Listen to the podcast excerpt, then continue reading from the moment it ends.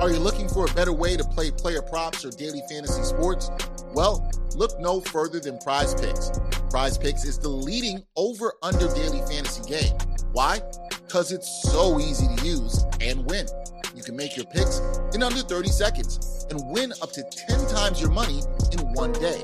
Right now, we have a special offer for our viewers and listeners of Ain't Hard to Tell podcast. All you got to do is sign up now and use the promo code BACKPACK. Prize Picks will match your first deposit up to $100. That's right, they'll match your first deposit up to $100. So, join the over 150,000 others who found a better way to play and download the Prize Picks app today.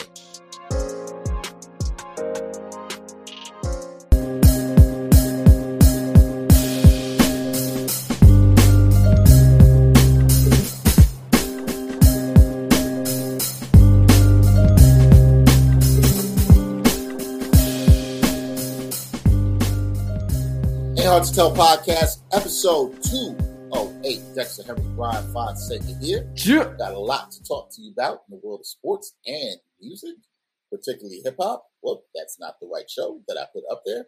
Uh, for a second, I put up follow the NBA Exchange. That is not this show. This is the A Hard to Tell But podcast. follow the NBA exchange. Well, you should follow that Exchange. Nothing, nothing, nothing, nothing wrong with that there. Um, how you doing, Brian? We are getting uh, further into 2022, and definitely the time where you should not be saying Happy New Year to anybody. Um, glad people stopped that. Uh, how you doing? I gotta say, yo, I, I feel accomplished. I helped Dr. Dre get his phone back this week in the in the new GTA GTA Online story. You know what I mean? And you're rolling your eyes, but yo, I gotta tell you, Anderson Paak is there. He's in Not, the game. not, not enough to get me to ever care about GTA. they make a song together. You're in the studio with them. You you listen to the whole studio session. They play it out after you secure his phone or whatever. Like it's great. I, I appreciate Dr. Dre's participation. It's a lot of unreleased music that's in the game. I have heard. I will say this, and on a hip hop note, I have heard the songs from the game with Dre and Paak. There's one with Snoop in there, and they are really good. Bangers, I will say that. son. I I, Woo! I, I was, I was, I was yoking motherfuckers up to some Dr. Dre in that oh game. Oh my god! Other I players, not citizens. Yes, I- Other players, because they annoy me. Like, yo, me and my boy Brandon. Shout out to Brandon. We're running around. We're trying to get this money, do these missions or whatever for Franklin and company and shit. And these other players want to just get these tanks and start blowing us up for no fucking reason. So it's like, all right, we got to go to war now. So you know what I'm saying? Like, yo, let's go to the office. I'm gonna jump off the roof. We're gonna What? land over here. We're gonna What? smack. We're gonna fucking you know pelter these motherfuckers over here. You know what I'm saying? Like, Yo, We got- You realize, you realize this is one of these conversations. Like if somebody comes in not knowing the context, like, yo, what the fuck are you talking about? What are you talking about? we have a routine. We have a routine. Like, you ever seen like how you know different players like Russell Westbrook and Cameron Payne had their little handshake before games, and you know Udonis Haslam lifts up Bam Adebayo, who jumps as high as he could before games and stuff. Like everybody has their pregame routine. Kevin Garnett would headbutt the stanchion or whatever the fuck. What me and Brandon do before a mission is I go to the agency, he goes to the ground floor, gets a car. I jump off the roof with a parachute, and he tries to catch me in the vehicle, and then we go on our way. So sometimes that happens and it works out. Other times somebody disturbs it, and we got to go yoke them up. And usually we're more successful than we're not because I don't play that shit. I'd like to know about the times when he tries to catch you uh, from the parachute off the roof and you miss the car. Like I wanted to see what happens when that happens. Oh, that's happened, but like you know, I just land on the ground, roll, and keep it moving. I'm a very good parachute lander. You know what I mean? I'm a very good parachute lander. Oh, Jesus Christ. Oh man, I almost wish Gerard was here to hear this conversation. Oh, he better. He, yo, happened. Gerard, you better listen to these first three minutes because we're not cutting out any of this. no, no, no. Unfortunately, we're not. Uh, GTA Online is probably the uh, worst thing that's happened to Brian because now he just has more time to uh, get violence and revenge on people that try to foil his plans. Oh, So- look, Call of Duty Online is worse. Yo, just for my just for my curiosity, because I Yes. don't know and I have not played any GTA Online. Is this is a uh, this is just like open? Anybody can come in and play kind It's of too thing. open. Okay. Honestly, it's too open. Like, and, and the problem is, the reason why I got off of it for a while, I'm I'm back into it a little bit now because of the Dr. Dre shit. There's like just more things to do. I have an agency. I have a business to run. I have an agency and a nightclub. I have businesses to run to take care of. Safes in the wall, people dancing. Chop is fat and high now. You know what I'm saying? Like we have things to take care of. But the thing is, when it comes to you know, just the online experience. It could be aggravating sometimes. People have flying cars and flying bicycles now and a lot of planes and shit. What? See, but okay. I keep the rocket launcher on me. You know what I'm saying? Just in Okay. case anybody want to go crazy. Okay. Flying cars, flying bicycles. Yeah. I was out on this before, but now I'm really out. This is a no for me. Like, absolute no. Yeah, yeah. Rockstar did a little bit too much, but you know, A I mean, little. the- the- the- look, we're we're we're coming up on nine years since this game launched, and it doesn't look like a GTA Six is coming out anytime soon. I I think the Splinter Cell remake might come out first. And listen to me, listen to me. There we go. the Splinter Cell remake, you know, three years maybe. I don't know. But when that comes out, mm, oh my god, woo! Holy shit! Listen, I can't, Listen. believe, I can't believe we spent five minutes talking about freaking GTA Online. what's, what if they bring play. back Spies versus Mercs for Splinter Cell? I was I was one of the best. I'm not even kidding you. In Blacklist, I was one of the top 100 something players in the world in in in in Spies versus Mercs. You know what I'm saying? So if I could reach that level again during the early pandemic, the early portion of the quarantine, I got an Xbox Live subscription just to tap in and play or whatever. It took me a minute to get my old self, but I eventually got it. It's also why I'm scared to play basketball again in real life in person right now. Nah, man, it's the same thing. You got to realize that this happens with video games, happens with sports. As you get older, you just can't move in the same way you used to with kids. You can't do it. You're not being these 13 year olds, 14 year olds online that have more time than you do to put in the game. That's what made you so good when you were young. You had the time to put in the game. Yeah. When you get older, you realize you don't got the time. And here's the thing: as an older, still video game player, not playing GTA Online, I understand I'm not competing with the kids. I'm trying to compete with kids anymore. Well, we're good. I'm not trying to compete with kids. here's the thing though. Like in 2K online, I be smacking people sometimes. More often than not. Yo, here's Like- the thing: my 2K game is still nice. I can give people buckets. But I don't even play like that anymore. I ain't got the time. I just like it's literally time. It's not that I couldn't. I just don't have the time. Yeah. Like so, I'm just like I put my time into a season, and I'm good with that. That's maybe I have time to play a game a night. This is what happens when you get older. I just got a PS5 last week. I probably turned it on maybe three or four times, That's not bad for a week. including one night the other night. I turned it on. I was texting you that night actually. I was texting you. I was trying to make the recent Knicks trade in it, and I and I had it on in 2K, and I was like, "Yo, I'm too tired to do this." Can't do this right now. I was like, "I'm going. I'm going right to bed." I will say something we had talked about on this podcast, and I told you this. I do feel like the PS5 next gen version of 2K plays much better than the PS4 version. Hopefully um, you can get to the foul line because shit, getting to the foul line's It's funny. in this 2K. It's funny you say that. I've played a couple games and I do feel like you can get to the foul line a little bit better. You still need to play with some of the settings, but I do feel like you get better and you it, get contact is called more, or you're absorbing contact, or it's a little tougher to finish, which I'm fine with. Um, yeah, I'm fine with that. I'm fine with that. But I do- don't. I, I I don't. I, I can't complete an entire game and have four free throw attempts using the Miami Heat yeah, because with Jimmy Butler, you know what I'm doing. I'm getting to the rim. All yeah. right. But that, I'm I'm trying to think, man. When I was playing on the PS4 version, because I got the cross-gen platform version, I think uh maybe the most I got to the line in the game was like maybe nine, and that happened once. You know what I'm saying? That's what I'm Like saying. it, it doesn't happen a lot. I know that was one of your beefs with it. I think we talked about it in the podcast. We talked We about did. this. And two years ago, I was able to get to the line at will. And I'm not even. I'm the person who likes physicality and things like that. But I'm just saying, like, yeah, if I'm attacking the rim the entire game, pretty much, and only getting to the free throw line a couple of times, then the game is broke. yeah. You know what I'm saying? I, I, I do. feel- I almost want you. I almost feel like when you get a PS5, you play. I think you'll feel the difference. It feels different.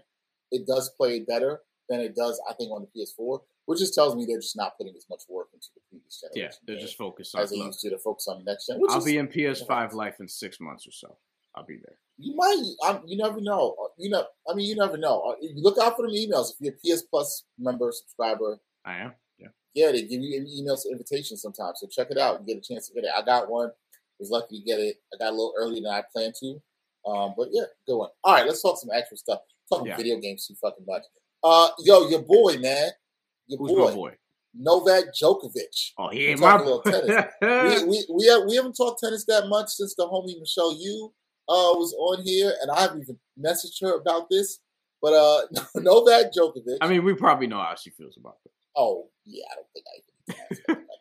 uh, but Novak Djokovic is he had a final bid to avoid deportation and play in Australian Open, uh, despite being vaccinated, which is the whole thing against COVID nineteen. That ended Sunday when a court unanimously dismissed the number one ranked tennis player's challenge of the government's minister's decision to cancel his visa. So, with all this going on, for people to understand, right? To break it down, Djokovic is getting ready for the Australian Open. He's going to head to Australia. He gets to Australia. Australian officials, I believe it was, I want to double check on this. I don't remember if it was, it was the minister. I don't remember who exactly it was. But Australian official basically said uh, they were going to cancel his visa and that he could not play in uh, play in, in, the Open because he was not vaccinated. The rules were to play in the Open and say you're vaccinated. Now, if anybody knows anything about Australia and how they've been handling things with COVID, let's just say, and this is being nice, Brian, it ain't like here in the United States, okay? Nope. It's not like here in the United States. They don't play. What Australia saw was last month in December, they relaxed some of their restrictions. And what happened with the Omicron variant? Numbers started going up like crazy. So, because of that, because it seems like Australia cares a lot about their public health and trying to eradicate this, and we should also add New Zealand has some of the same laws in effect, they were like, yo, we're going to be strict on this. We're going to watch who who's coming into the country, crossing our borders. You got to be vaccinated. You can't come up in here unvaccinated. We're not having that. Which I think if you watch, watch this podcast, you know Brian and I would support. I actually think it's kind of ridiculous that in a way it's actually safer to travel internationally than it is to travel domestically in, in this country. That is ridiculous. Like you can actually get on a flight and not be vaccinated and not have to proof have proof of a PCR test, and I can fly from New York to LA, but I have to provide a negative PCR test to fly literally the same distance from New York to London. That makes no sense. It literally makes no sense. It's yeah. absolutely stupid. That's a whole other story for another day. Djokovic, he knew what the rules are. Australian Open rules, rules in Australia, got to be vaccinated to play, blah, blah, blah, blah. I think there's some argument, Brian, that you can say, okay, Australia didn't have to make this uh, a big display or show. They could have told him this, yo, you're not going to come in the country, because they kind of let him fly there and then they shut him down. Now, the other part of this that I think cannot be ignored is Djokovic is a known anti-vaxxer. Not only is he a known anti-vaxxer, we've seen him wilding out at events, up in clubs, up at functions, no mask, even this is at the height of the pandemic. We are still in the pandemic. It's at the height of the pandemic, right? Doing this, all, all the stuff, basically not having a regard for other people's health. Then, as part of the story, he had COVID uh, sometime in the last few months, and on some documentation he was supposed to provide, he he the checked no that he didn't have it, and then said it was an error in judgment, and his agent did it, a publicist or whatever, and blah blah blah. Jokic, let's just keep it. I'm just keep it blunt. Djokovic has been an asshole on this terms of public health. He's been an asshole. Okay. Now he's out of Australian Open. This became a whole show for the last couple of weeks. He's out. He won't pay, play. He won't be able to go for his 21st Grand Slam to break the tie with Federer and Nadal. Are you feeling bad, Brian, for your man Novak? No, you know that I'm not. Yeah, I don't even need to let you finish the question. You know that I'm not. Like, you know that I, I mean, you know, I, people will criticize how Australia has handled this and how Tennis Australia has skated on this. I know Howard Bryant has been tweeting about how they've uh, sort of bungled this from their end, even. But at the end of the day, for me, like, yeah, Novak Djokovic, Novak Djokovic has been dick, uh, basically during this pandemic because it relates to this and is very in your face about not needing co- not needing COVID vaccinations and just you know downplaying the virus and things of that nature that we've seen, as you've alluded to. I also want to say in terms of Australia, I remember like while we were in, I don't know, first wave, second wave, the end of 2020, whatever you sort of, uh, you know, take that as in terms of waves. I remember like around then or early 2021, probably early 2021, when uh, the NBL in Australia basketball league, professional basketball league, and they were coming back. I remember their arenas were like pretty full because they were t- they were having like barely any cases in all of Australia, New Zealand, et cetera, et cetera, because they mitigated the virus so well initially. Um, and one of the only places to do that. So yeah, they're taking this very seriously, and they were able to have like arenas full, and you know now they're they're sort of like us, like we're sort of seesawing it because we don't know what to necessarily do. They're just doing a better job of it because we're all over the fucking place over here. But no, I don't think Novak Djokovic should have been allowed because if this is Australia's route and this is Australia's rule, and they actually care about public health, and if he's going to be, you know, this dangerous hazard about it, it's like, yo, like just fucking get vaccinated. Like that's it. Yeah, I, there were some interesting quotes on this from several other tennis players. You know, I mean, pretty much the sentiment was, look, the rules are the rules, right? Like you knew the rules before you came here. Now you're making a think about it. Um, Rafael Nadal said he's pretty tired about it. Uh, the Serbian Tennis Association. They expressed disappointment and they are calling this political. I, am a little sick of that around COVID, not yeah. even just related to sports. It is not political. It is a public health issue right? And if this is about public health for Australia, there could be to some degree saying that, like, look, this was a moment for them. I can see that argument to capitalize politically that they're sort of quote unquote shaming. I don't really think shaming, but some people are going to say that this top ranked tennis star who doesn't want to get vaccinated, fine, it could be that. Or they could just be putting their foot down and saying, hey, these are the rules in our country. This is what we do. I'm fine with that. You don't like it, get up out of here, which is exactly what had to happen. He tried to fight it. They went through a quote unquote democratic process, and they were like, no. Now, they're not making any exceptions for anybody else.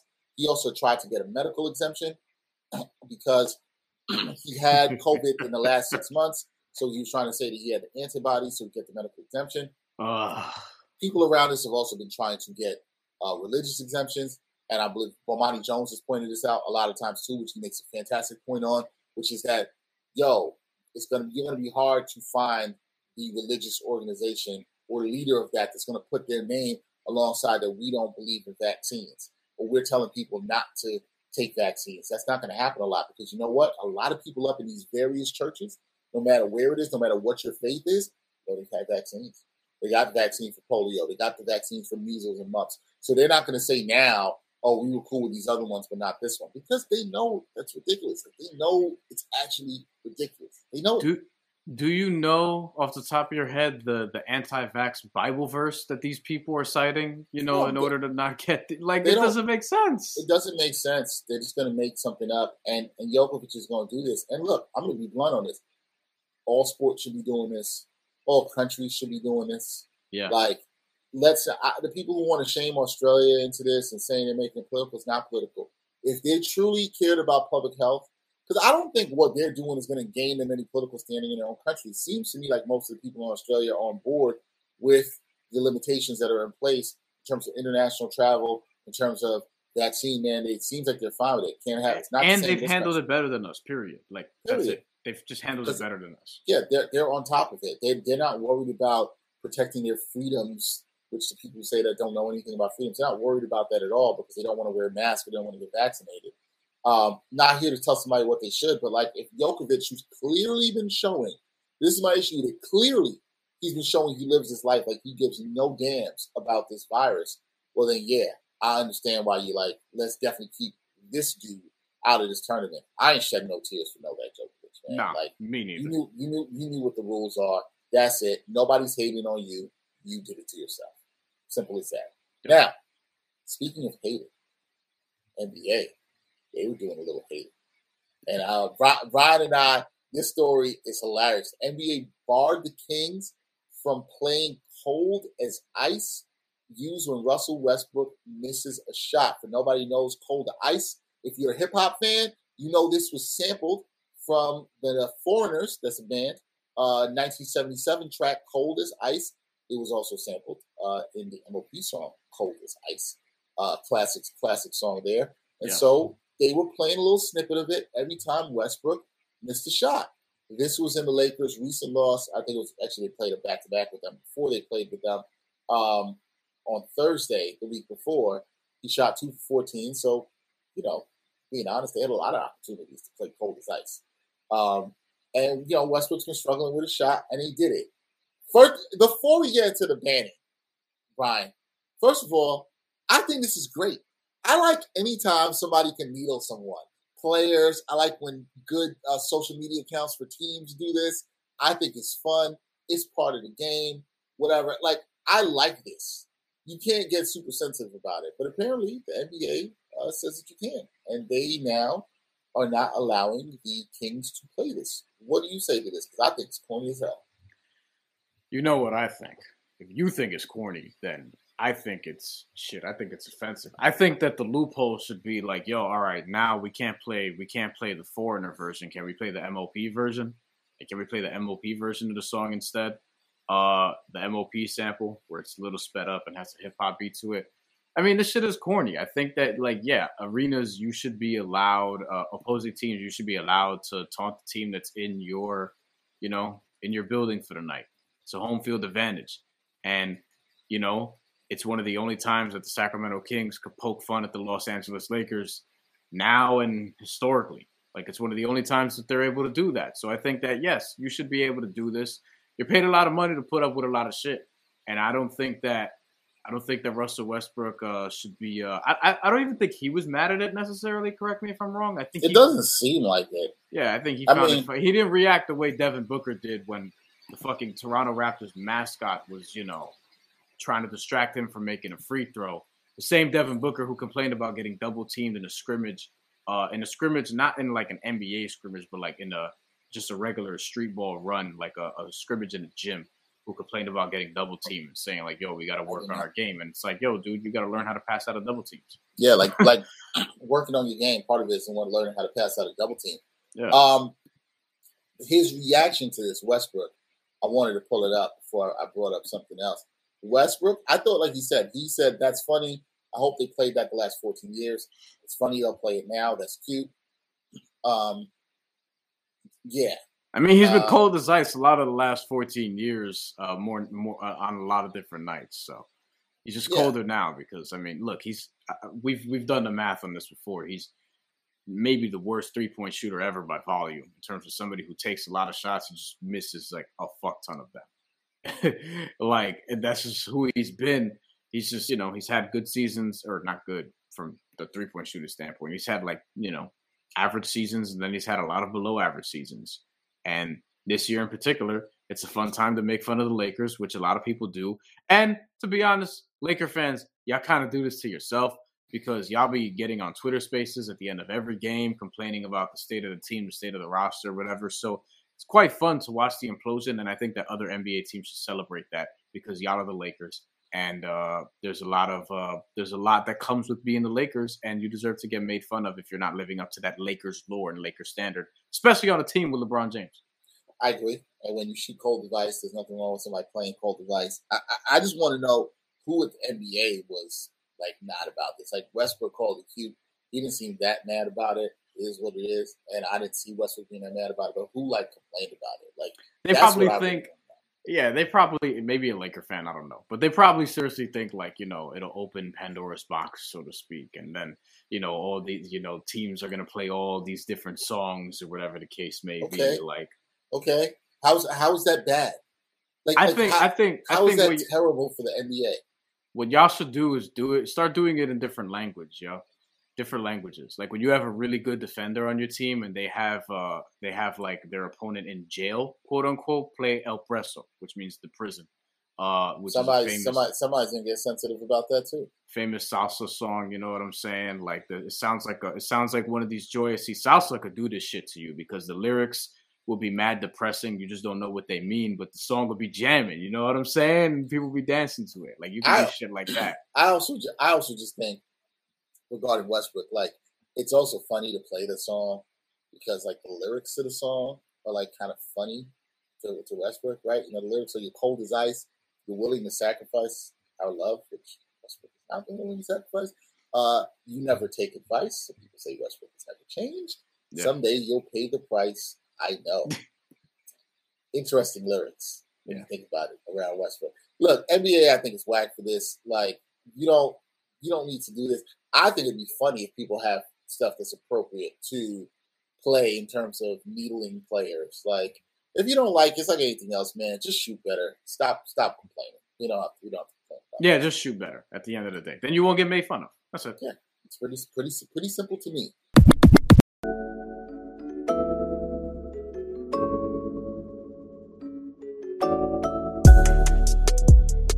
Backpack Broadcasting continues to bring you the best original sports content, but now you can get more of the content you love. For as little as $3 a month, you can get access to bonus content, including behind the scenes footage and interviews from the Sports Walk, Sideline Stories, or the Ain't Hard to Tell podcast. All this exclusive content comes via Patreon. There are tiered levels of patronage, and each Backpack Broadcasting patron receives exclusive perks.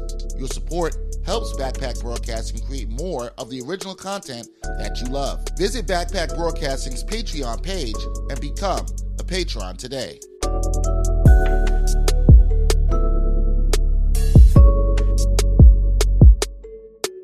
Interesting times in New York City, in New York State, I should say. You know why?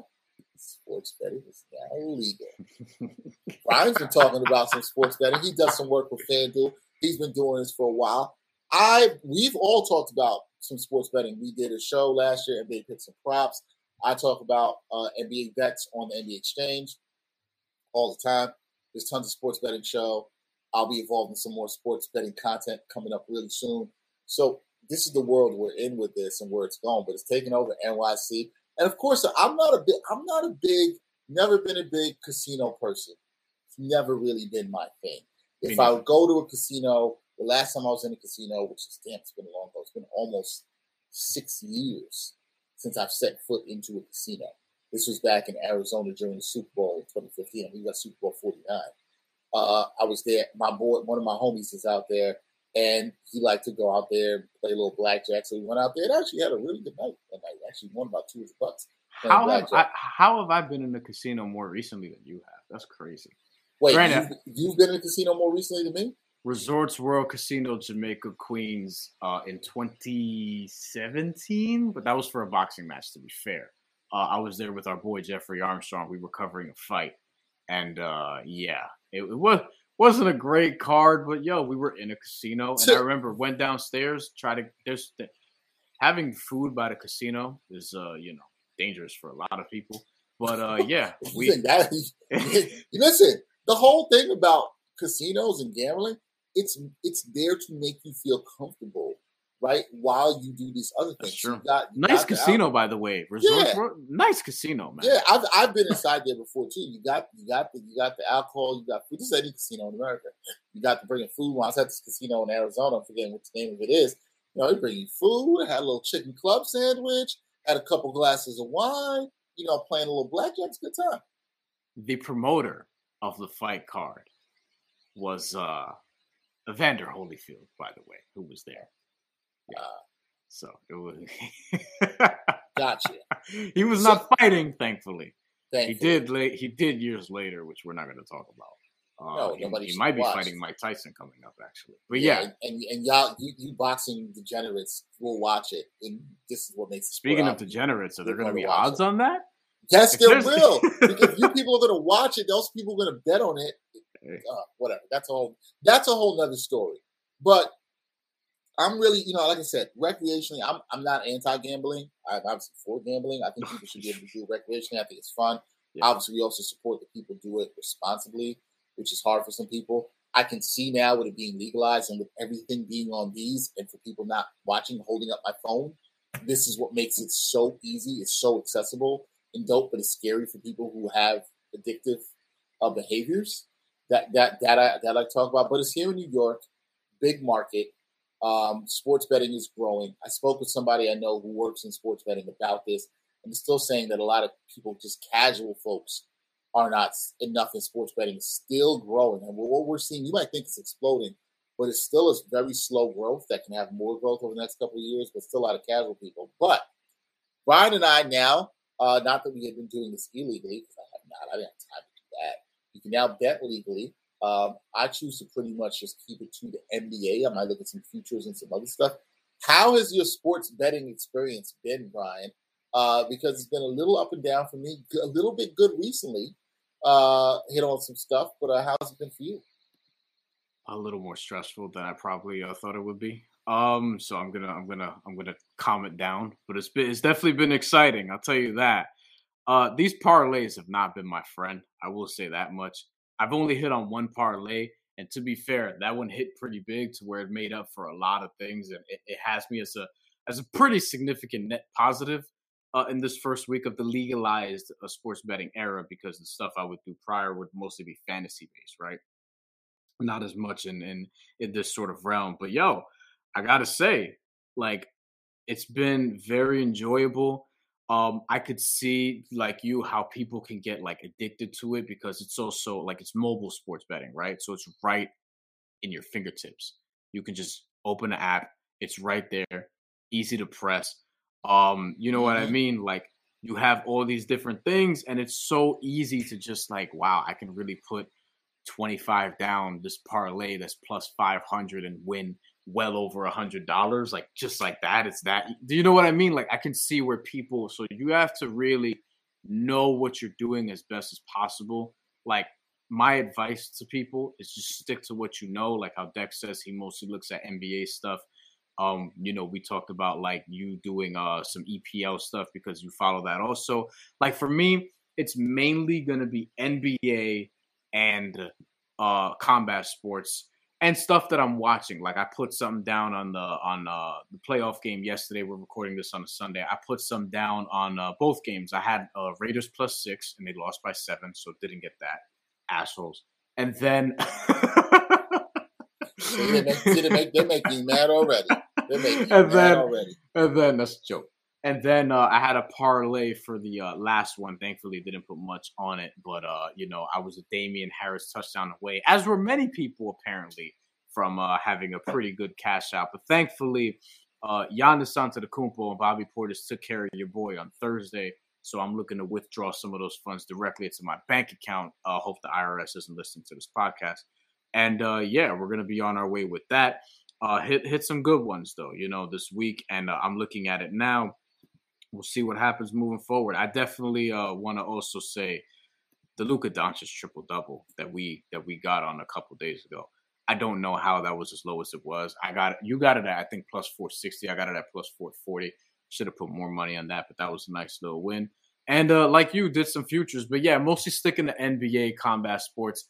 And you know, I'm gonna be, I'm gonna, I dipped into the playoffs. Like I have a couple of parlays. I'll probably take a couple spreads and uh, I, I definitely put in you know multiple Super Bowl futures, but I also bet small, small, small amounts. I am Puerto Rican. I cannot stand losing money, so I'm not somebody who's gonna like it. For me to put ten on something, I have to feel really good about it. Right? Yeah, like yeah, like I, that. That's me. I have to feel really good about it, and I have my own some strategies with NBA where you'll see me bet more aggressively on something than it is, and I have my percentages of what I won't go past in terms of betting. I'm never going to bet more than twenty percent of my bankroll. That's kind of my line. So yeah. I have like, yeah, I don't even mean that on one bet. I mean total of what I will do in a day. Yes. Like I have like this is the amount of percentage I will put of money. So I have my rules for what I do. I have yeah. one sports book that I'm making some smaller bets with. One sports book because they give me all this bonus cash to start. Yeah, so when people who might be listening to other states, it's not legal yet. When you get this, it's a free for all. I knew this from my boy in Arizona, who when they were legalized back, I think that was October. Um, they give you all this free cash. There's one sports book. I have a lot of free cash, and I'm not mentioning these sports books names because they do not sponsor this, this podcast. Um, there is one uh, who gave a bunch of free cash, and um, I've been a little bit more aggressive on that one, not because there's more to burn, but just because more I put on futures. And some of my aggression on things that I thought was really good has paid off. Um, I've enjoyed that. Brian actually, because this is the thing, Brian and I will talk, and we'll talk with some other friends, and that's a good thing. You have friends that'll share the information, and Brian will say, "Oh, look at this and check this out. This is some pretty good odds. Might be something you want to jump on." Brian was the one who put me on to the Luka Doncic triple double the other day. I hit on that pretty big on one sports book. I'd only put down like 13 bucks. I had a nice return. It was a plus 460. So that was good. Um, hit on some other good stuff recently um, that I felt I just kind of go with what I feel. Basketball is what I really know. Looking at matchups, I'm with Brian on that. I look at matchups if I think there's something there. I enjoy some player props because that makes it fun. But what I will say to what Brian says, the thing I stay away from, and I am not doing. I just really am not going to do it. I haven't done one yet. I'm not a parlay guy. I'm just not a parlay guy. Like you're not parlay to me. Parlays to me is sucker bets. I, I, most of them are sucker bets, right? Like I'm not. You're not going to catch me out here like this. So you're asking for. They are fun things. though. They're fun. You know why they're fun? Because it feels great when you hit. But a yes. lot of times you're going to lose because the odds of getting all these things to happen, and these the sports books know this, getting all these things to happen are not that likely, right? Like really not that likely. Look what Brian said. He had all this stuff happen yesterday, and then you know, uh, was it who was it? Uh, the, the Patriots I had, this was my part. couldn't get this, you couldn't get you to parlay. I'd be sick about that. I ain't got time for that. It was plus four hundred something. See, this is why I don't bet big amounts. It's plus four hundred something. I had Bills money line. I had Stefon Diggs fifty or more receiving yards. He actually got sixty on only three catches. So thankfully, I didn't put much on that. And then the other thing was just a Damien Harris touchdown. The Damien, Damien Harris, Harris touchdown didn't come. And uh, yeah, that yo, I had another parlay this week that I almost got, and this this is the one that really pissed me off because I, I I know my shit when it comes to basketball, even though you know NBA Twitter wouldn't acknowledge that because they have their favorites or whatever. But I'm not, you know, I'm not going to touch on that today. Uh, when it comes to like these parlays and shit, I had one Warriors Grizzlies. I had Ja Morant, uh, 25 or more points. He got that. He got 29. Steph Curry over 26 and a half. He got 27. Kevon Looney, six and a half. See? Took the over and he got six. That's oh, look, oh my yo, god. But see, that's the thing. You had to look at that parlay and say to yourself, yo, I think Jock could do it. I think there's a good chance Steph could do it because those numbers are right around their averages. But now my parlay comes down to me having faith in Kevon Looney. like that's why I won't do the parlay. It was like I was talking my, my man Jamal K. Davis. We were talking about something early in the season. He took some leg of parlay, and the last thing that he needed to happen was he needed it was the NFL. He needed the Detroit Lions win, and I was like, "What? Why are you trusting your parlay in the Detroit Lions? Like I, that's why I can't do parlays. That's why whatever the odds were in that, I don't know what it was. It probably plus four something. Like five hundred. Yeah, you know why? Because they know it's not likely Kevon Looney's gonna get over six and a half points. He they had six. It. He they know it. They know it wasn't likely. They know it wasn't likely. I say, see, the basketball stuff. I've been looking for the value, and I, I don't want to. I don't want to say a player because I've been hitting on a player getting over recently, and I don't want it. And he's been playing well. And I don't want these, you know, bucks to hear this and they start adjusting it. It's not great odds, but I've been able to make a little bit of money off of that. You gotta look for the value. Can't be trusting in Kevon Looney.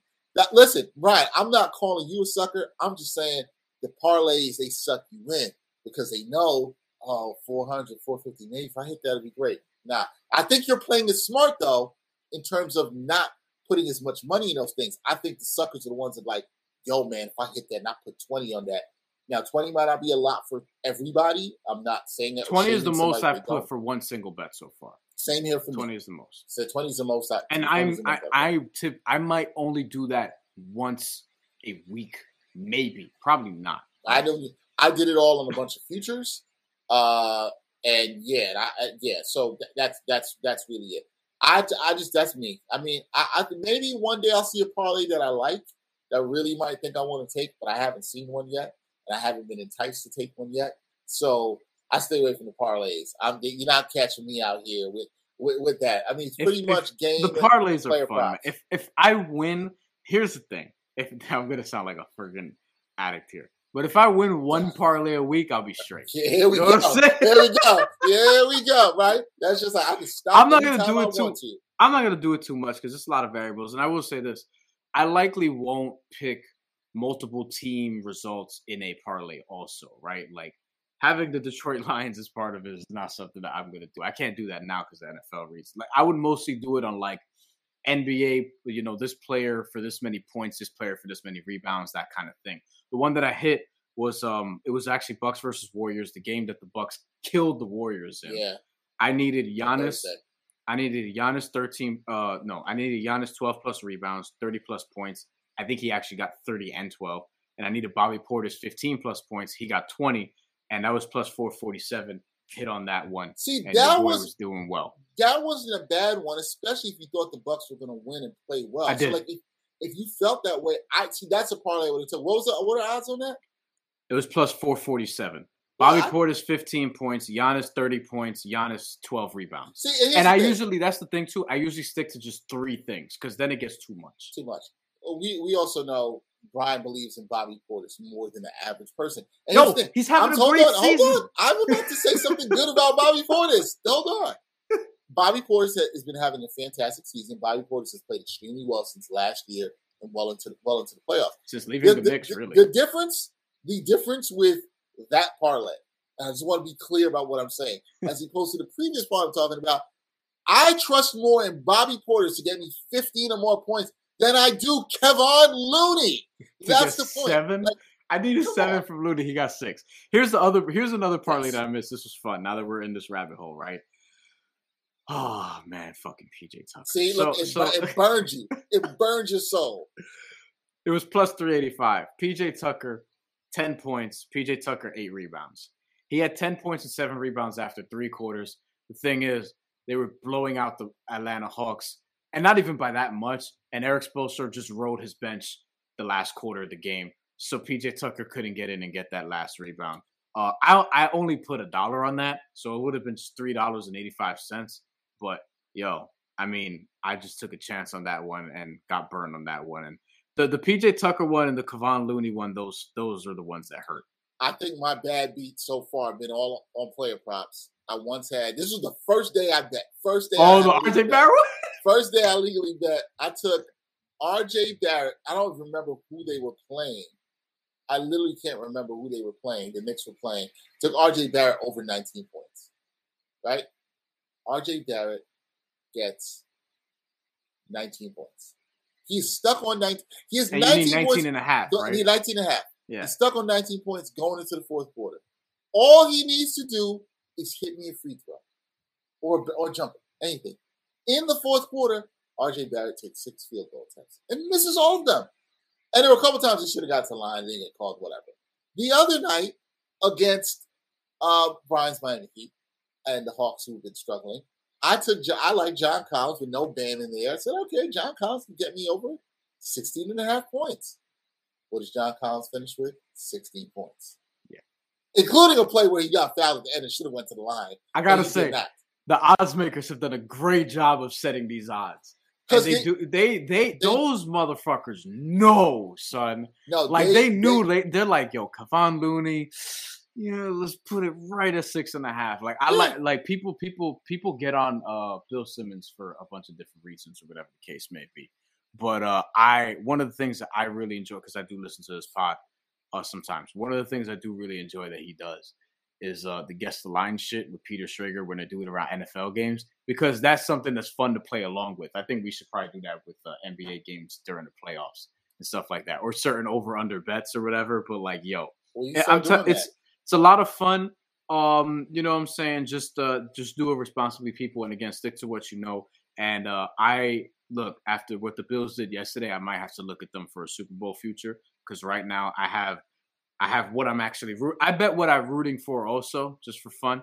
So like I have a very small amount on Titans Rams in the event that Derrick Henry and that defense can get the Titans, you know, to the uh, NFL um to the Super Bowl. Uh, a lot of people don't believe in Titans or whatever the case may be, and I'm not saying I do, but look, I love the odds. It was plus twenty one hundred when I saw it. Hey, I'm about to jump on that. Anytime I can bet on Chiefs- Chiefs. and Henry, I'm fine with that. Che- that's a, that's a fact. A, a D Henry at that. A D Henry Um, too, yes. Chiefs Rams is was plus fourteen hundred when I jumped on that for a Super Bowl future, and that's the one that I think like may actually have the, the best chance to happen. I threw the favorite dollars. right now, the favorite right now is Chiefs uh, Packers, which I got at plus sixty. So I got I- very small amounts on all. Of, I threw some dollars on the Chiefs winning it all. I think they will. Um, I think they. Yeah, I think they're gonna win it all. I we'll don't see. know. I, I I don't touch too much NFL. It's gonna be heavy basketball for me. Yep, me too. I've done I've done some baseball futures. I've actually thrown some money on the Mets. Uh, No, I haven't thought about that yet. like, Fights coming up. UFC Fights- next week. Bo- bo- boxing, which which we talk a lot about, I w- and we've talked about betting around that. I will put some money on boxing. I will look at that. But look, sports betting taking over. New York City, New York State taking over the country. It is growing. Please do it responsibly. I think it's in the sports world. There's no way you cannot talk about this stuff now. My concern with all of it, if there is a slight concern, is that how are we going to stay on top of information, information getting out for people on time to make the right decisions on bets and knowing it. And that's that's going to be interesting to see. But we'll have our eye on sports betting and talk more about it on this podcast. A little bit of hip hop. There's some new music come out recently on Friday. Joey Badass. We've been waiting for some stuff for a while for him. and you know, shout out to Joey Badass. He's doing a lot in the world of acting. Last time we had, I think it was about a year ago, we had Statik Selektah up on here, and he was talking about he didn't know what was going on with Joey's album. He's always changing. He's working on it. He talked about his work ethic. So you know, we know Joey's working on some things, but Joey released a new single, "The Revenge," uh, with an interesting spelling, with the second E as a three. Um, and we, if you've been paying attention, he had performed this song at what was the concert festival at Citi Field? Uh, Brian, that was in like I forget it was August, September. I, I don't remember, but it was this past summer. Was it? Yeah. Was it around U.S. Open time? Maybe I don't. I think know. it was. I don't Joey, know if it was relation. yeah, Joey performed it, and there was a snippet of it out. Which is, I was like, "Yo, Brian, I heard it sounds really good. This is the song, The Revenge.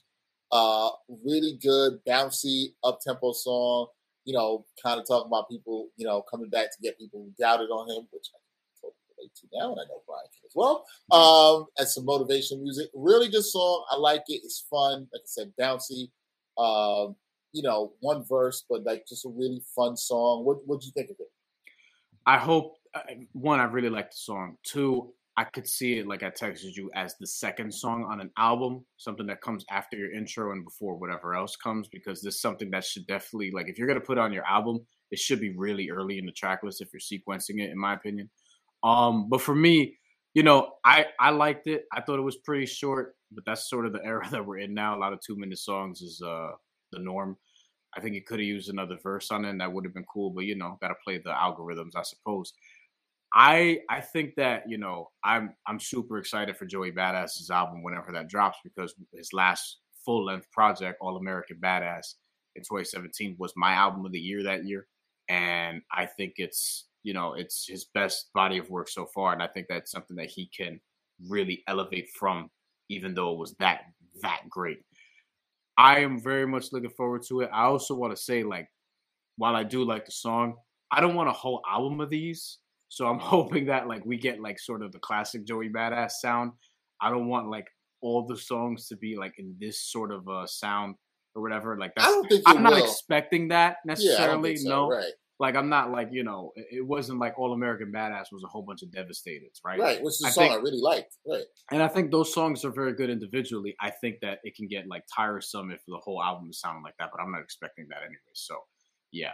Um, and if Statik Selektah's working on an album you know, or working on an album in whatever capacity with Joey Badass, yeah, I wouldn't expect it to sound like a revenge over and over. So yeah, no, I'm looking forward to it. It's it's great for what it is, and I hope that that album comes this year. That's one of the that's one of the things that I'm most looking forward to in hip hop this year. Is if it, you know, it's right it's right behind Kendrick for me. The albums that I'm most looking forward to oh, for, oh, yeah. for 2022. Oh yeah, I'm I'm with you on all on all that. Um, and, and they both last dropped in 2017. Yeah, I think he'll drop a good album. Sounds focused, sounds hungry. Um, intrigued to see. But that wasn't the only thing that dropped on Friday. There was other things. Uh, Cordae dropped a sophomore album from a bird's eye view. Uh, that was the LP he dropped. Uh, I listened to it. I've listened to it twice. Uh, really, I, I liked it. I enjoyed it. And and one thing I think is always nice to see with an artist is the growth. Um, I think there was some growth from Cordae on this album in terms of songmaking. Brian got me to listen to his first album uh, a few years ago. I actually remember it was like I listened to it right before we recorded the podcast a day going into the old Gotham podcast studio. I listened to it and I thought, I said, yo, he can rap. Um, he, you know, I still think there was some work he needs to do on some song making. I think it's been cleaned up here. I like the production on this album a lot. Um, I like some of the subject matter. We're talking about him dealing with, with fame and family and you know, loss of friends on, on this you know, it's a 12 track album, 14 if you count the two bonus tracks. Uh, there's really only two songs I found that I didn't really care for uh, that much, but other stuff on here is really, really, really good. Uh, Brian, what did you think about this? Cordae from a bird's eye view. Yeah, I like Cordae a lot. He's one of my favorite uh, current artists right now, and definitely one of my favorites from sort of this, I guess you want to call it younger generation, because I think he's only 24. Um, and is with Naomi Osaka, uh, which I think also has to be noted because that's been a power couple that's been going for a few years now. So shout out to them. Um, it also makes me think of you know when he mentions certain bars, but you know that's neither here or there. The album I thought was really good. Um, it's my haha album of the year so far. We're in January. Uh, tracks two to five I thought were very strong. John, uh, John Michelle, John Michael, John Michelle, John Michelle. Um, yeah, John Michelle, uh, Super, Mama's Hood, Want from Me. I, I, I do agree that's the best part of the album. Yeah. I, I, would like to know there two to five. I think it's a great part of the album, and Super's really good fun. All those songs are really good. yeah, good. The, the couple of my favorite songs on the album are on here. He's very good at just this sort of concise introspection. Like he doesn't he doesn't do it in like one six minute song, one five minute song, and I think there's a place for that when it comes to certain artists. My verse yeah. of the year last year was a seven minute verse, but like I think Cordae does a good job of spreading it out throughout the album and sticking to a theme, really, right? I think he's mm-hmm. really good at that. It sounds like an extension of the Lost Boy, um, which was a top ten album for me that came out in 2019. Uh, track six uh, with Gunna, I'm good. Um, you know, that's that's sort of my first skip on that one. Uh, you know, I mean, y'all love Gunna and I don't, so we can leave it there. Coach Carter, I think, was my favorite track uh, so far in my first two listens, uh, which is next, uh, not including the skips. Coach Carter was, I thought, like the song that I came back to a couple different times. And on my second listen, I stopped and replayed it a couple different times. Like, it's a song that I'm really feeling right now. Uh, Sinister featuring Lil Wayne. I mean, it's cool. I also think we're kind of just letting Lil Wayne slide for taking a photo with 45 a couple years ago. But you know, that's neither here nor there, I suppose. Uh, we've really let that motherfucker slide. I think fucking B Dot had him as his artist or rapper of the year last year or some shit, which we talked about on the you know complex brackets. We were texting about that one time. Uh, mm-hmm. Chronicles featuring her and Lil Durk. Love her on this.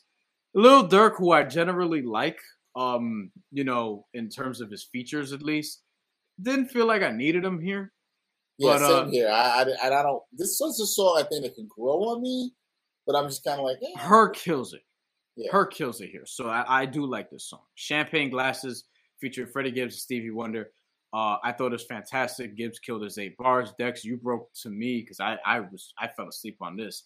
Nas apparently was supposed to be on this song with Freddie yep. Gibbs, Cordae, yep. and Stevie Wonder. Yep, and did not and did not and did not get it. We get a little harmonica playing from Stevie Wonder the yeah. great legendary Stevie Wonder at the end of the song.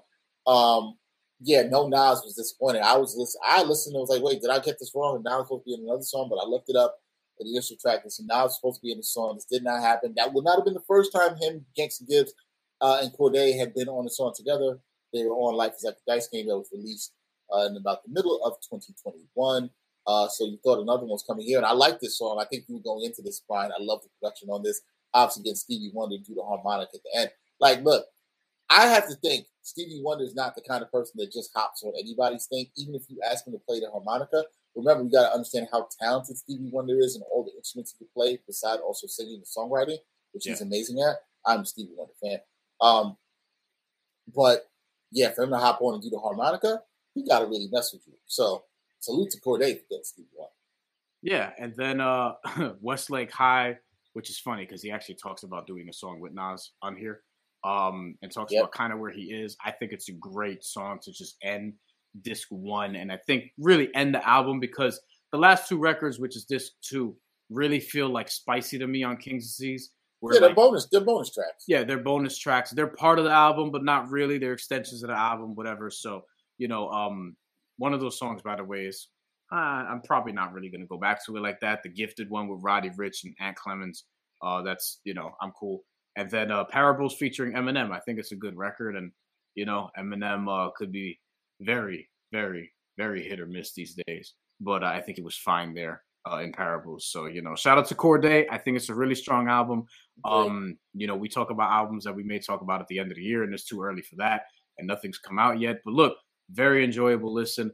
I just hope that people remember it as the year progresses uh, because yeah, that, you came out with it so yeah, early in January. that can happen with albums that drop in January for sure. It definitely can happen with albums. But yeah, I, am with Brian and all that. Salute to Cordae. Solid, very solid album. If you haven't listened to that one, go take a listen.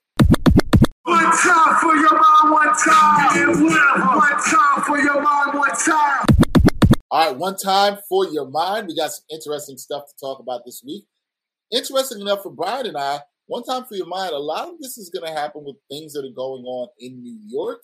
Uh, we talked about the sports betting. Brian has something about COVID, which you seem to talk about a lot on One Time for Your Mind, just in different ways. We already talked about COVID on this episode with Novak Djokovic um, as well. And I also have, I'm going to be talking about uh, a new law that can impact you when you are applying for jobs, which I think Brian's going to be happy about. I know I'm happy I've heard about this, and I'm glad you're talking about it. I can't yeah, wait. Yeah, glad to talk about it. All right, Brian, talk, talk to me about what you got to say about COVID.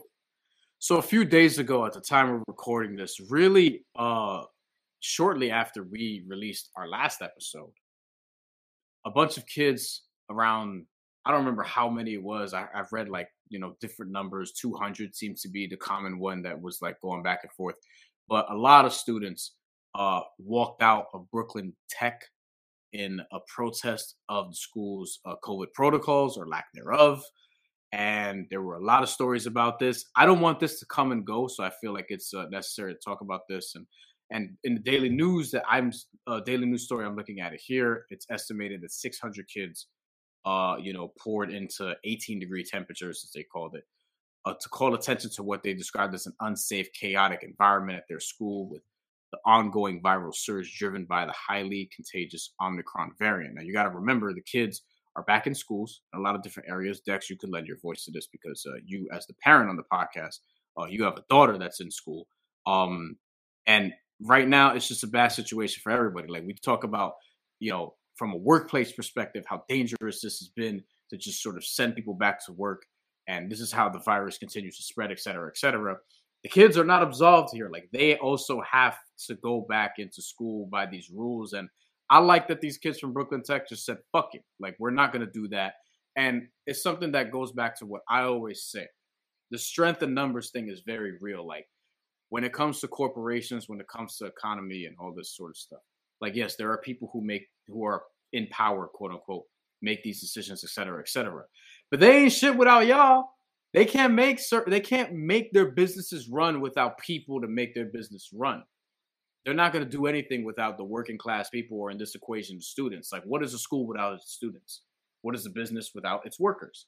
So if you're able to band together and stage these sort of walkouts and stick to your guns and really have a uniform opinion on something and act on it, then yeah, you're able to create change. And that's sort of that that's sort of where we are as a country. That like, this embodies in so many ways where we are as a country. Where it's like, yo, if we can stick together societally and you know execute certain things and you know get certain things that we want if we're able to stick together on these fronts then yeah it's like then things are going to happen it's just like that's just how it goes because you're not going to wait for somebody else to legislate this and do that. It's like at some level you just have to act yourself. And I like that they do this, and I hope that more people follow suit in various different ways.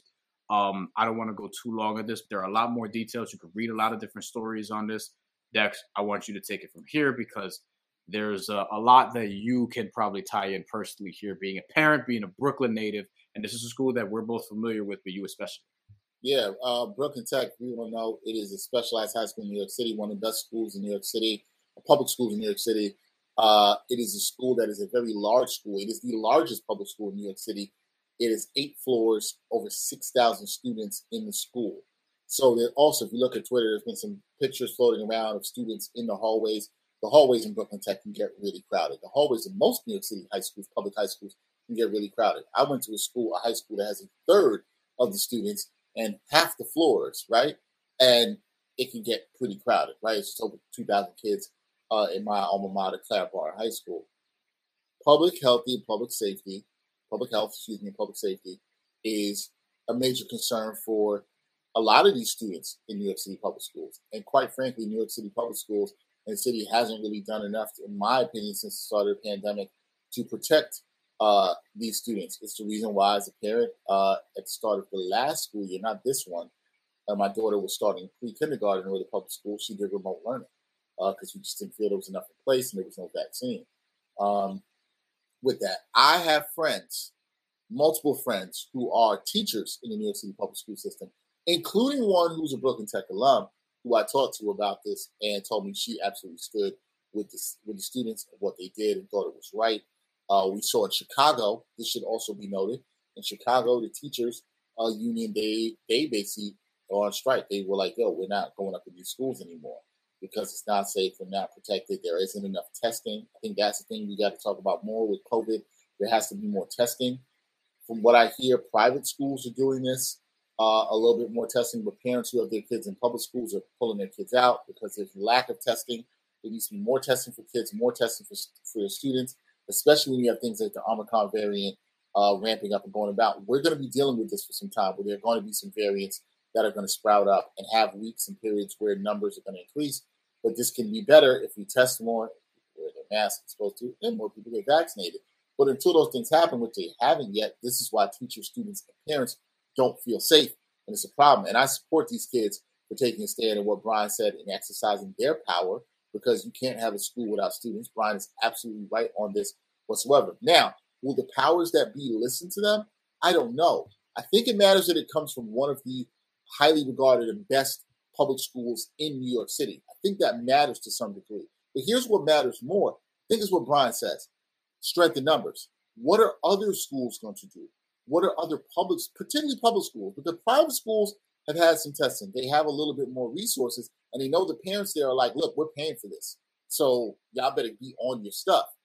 Other public school students, particularly in even lower income neighborhoods, where they seem to have not cared about, this needs to happen more. There needs to be more teachers walking out because teachers are the one even more than the students, in my opinion, that hold the real power. If you ain't got them, who's teaching the students? So if the teachers and administration walk out and say, "Yo, we're not dealing with this. We don't feel it's safe," and this is a legitimate concern. And I've talked to several teachers. This isn't one or two. I've talked about four or five people who have taught in public school systems or currently teaching. They have concerns. So it's about people taking the power and saying no and then seeing what people react. If people demand more testing, if people demand more vaccination requirements, then we can have a healthier society. But until then, it's not going to happen. If we ain't going to take care of the kids, Brian, who we taking care of? If we're not giving a damn about the kids, who are we taking care of? So if you think this is too much or whatever, I mean, you don't care. But this is about caring about your fellow man, whether you have kids or you not. It's about us all. Public health matters, man. It matters. Yeah. Yeah, exactly. And the only thing I will add is like, yeah, and you you alluded to this too. If we're not going to get vaccinated, we are going to keep having variants and we're going to keep dealing with this shit and we're going to keep being in this cycle for I don't even want to think about how long. So if we don't get our shit together and really take a serious serious look at this and try to control it to the best of our abilities and not worry so much about keeping the economy running because this fucking country prints money anyway, then yeah, we should be able to like we should be able to be okay if we're able to do the right things and overcoming this. But I don't know if we are because it doesn't seem like we're going that way. So look, you have to stand up to power, man. That's really it. In whatever industry you're in, you don't like what the fuck is going on, uh, do something about it. That's really all I gotta say. Yeah, you gotta be part of that change, and hopefully people take this seriously. Uh, before we get up out of here, for my one time for your mind, also affects NYC, and we hope that this happens in other places. There will be uh, NYC as a law to mandate salary transparency. And will this work? There was this great uh, article, um, and it was also a little bit of a podcast. NPR's Adrian Florido, I encourage people to check it out, spoke with economist Teresa Ghilarducci uh, about a bill that was passed by New York City uh, I believe this happened. Uh, it, it, happened a couple months ago that it was passed, but the law is set to take effect in April, and it, it's a bill that will require private employers to post the salary range for all open jobs. Now, let me be clear on something here. Brian knows this too. One of the things that irks me, there's a lot of things you say that irk me at times. One of the things that really irk me is when you apply for a job and it's like there's no salary listed or no salary range listed. It's annoying. You know why? because I could be wasting my time applying for this job. Y'all can't even pay me what I believe that I deserve, right? Or right, they can't afford you. you might be that might be a little bit out of your range. It's just cool that you should know. I'll never understand from the employer side why they wouldn't want to just post it out there so they can weed out and not waste their time with people that's not qualified to either get the money in the range they're offering. But they don't. They withhold this information and it's really annoying. What ends up happening, Brian, you know I'm right on this, you end up getting into these interviews and you talk about all this stuff on the job. And they, of course, in interviews, they ask you, hey, do you have any questions? I always say one of the questions should be like, if you do not have the information, what are y'all paying? What can you pay? Right? Here's my other frustration that happens. I think this happens for a lot of people. You're in the interview and they say, oh, they, they decide to bring up salary. So you're like, okay, they might be being proactive here. And they're like, um, so what do you, what is your salary range? No, no, no. It doesn't matter what my salary range is. And this is, this is a tip for people to tell them. If somebody hits you up with the, what's your salary range? Don't give them your salary range. he, he or she who gives the salary range first loses. Don't do that. You don't have to do that at all. What you should do is you have a nice professional response. You don't have to be like, well, what you pay? That's what you want to say, but you can't say that. So what you got to say is, well, I have not been able to find out because this is really what I look at whenever I apply for any job. Okay, what's the salary range expected for this position? And sometimes you can't find that information. But Sometimes positions are new. Sometimes things are new in different industries, especially what we do in media. And say, well, can you tell me what the average salary range or the median salary range is for this position uh, that you're offering? And if they can't tell you that, I mean, I hate to say it, yo, they're kind of full of shit. Like that's really what it is, right? But you got to put it back on them. However, this shouldn't even occur. This shouldn't happen. None of this should happen. We should all go into the job interview knowing exactly what the range is. If it's negotiable, if you can ask for even more, so you can say what you're worth and say, hey, I believe I should get more. You should always ask for more. Brian and I know because we've had plenty of conversations about this. But this shouldn't happen. This is a this is annoying for a lot of people. This affects a lot of people. And what I thought was fascinating about this economist, Teresa Ghilarducci, what she talked about, she talked about will this help inequities, right? Because when you don't have salary transparency, there are wage gap inequities that exist for particularly for women a lot of the time that particularly exists for people of color, right? And we all know the salaries in a lot of jobs are typically favored white men overwhelmingly. But now having this, Teresa Ghilarducci says she believes that we will see some gaps in terms of things uh, for for women, but she says maybe it will be a lot slower for minorities. She says she does think it will occur, but it will take some time, right? And so you need this transparency. This is a good thing. I want to see it no more. And when we know this is supposed to uh, take effect in April, if you see any employees doing this, call them out. Call them out. There, there, there's a bill, a law that says you can't do this anymore. This should, this should, this should be nationwide. Let's be honest about this. This should occur nationwide. Nobody should have to go through this. You should know exactly what it is that you're paying for or what you're trying to get when you get when you're going for it. Like nobody goes in to buy a car and doesn't know like what the range is for the sticker price on the car. You can find that out easily uh, yet I can't find it out for a job. That's ridiculous. Glad somebody's having this come to an end. Shame on you, all the employers out there who haven't been posting because you want to keep the salaries down so people can get less of their worth. Because you're hoping that when you come in and you tell them whatever the job is, they'll just take anything. And this kind of goes to Brian's point for his story, right? You can't just take anything. You have to ask the right questions. You have to demand the right questions. If somebody isn't giving what you what you're worth, you can say no. I'll say this real quick. I had a job interview last year in which a company interviewed me uh, and they asked me what my salary requirements were.